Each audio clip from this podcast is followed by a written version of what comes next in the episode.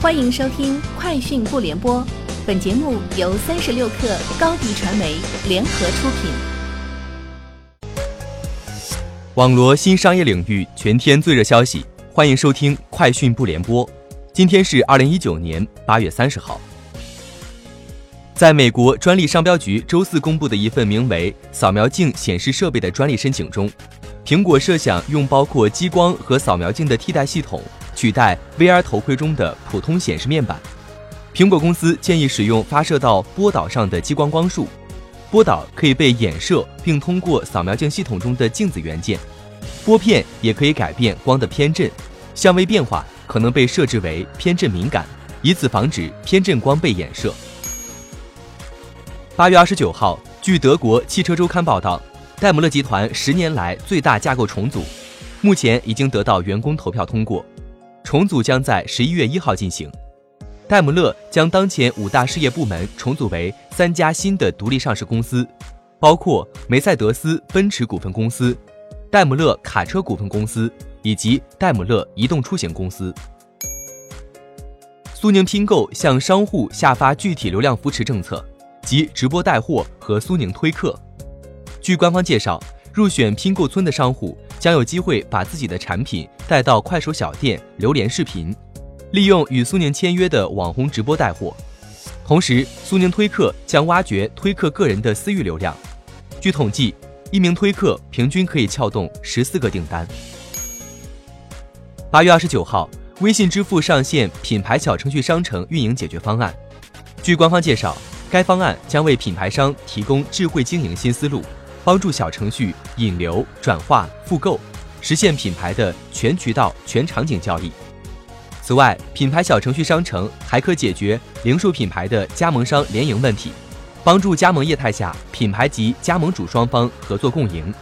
在品牌营销资源落地加盟商门店的同时，加盟商也可以独立运营自有小程序商城。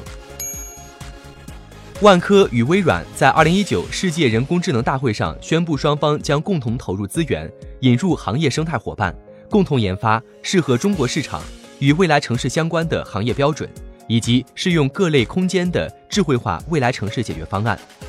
研究领域涉及智能家居、智能建筑、未来城市和智能物流，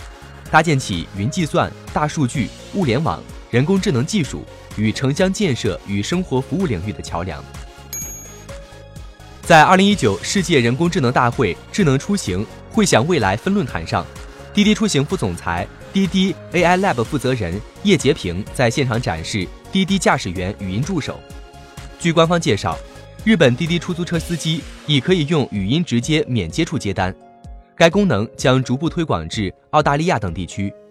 未来，该语音助手也将支持全方位语音交互服务，包括影音娱乐。信息查询、车内温度调节、主动联系乘客或客服、加油、充电等服务。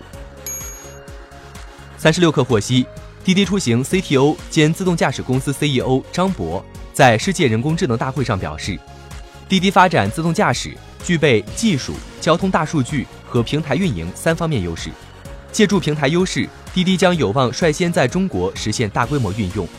滴滴希望尽快在上海嘉定开放自动驾驶载人测试，预计自动驾驶测试车辆将达到三十辆，订单距离可超过十公里。本月二十八号，滴滴在上海取得自动驾驶路测牌照。以上就是今天节目的全部内容，下周见。欢迎加入三十六氪官方社群，添加微信 baby 三十六氪 b a b y。三六 kr，获取独家商业资讯，听大咖讲风口，聊创业，和上万客友一起交流学习。高迪传媒，我们制造影响力。商务合作，请关注新浪微博高迪传媒。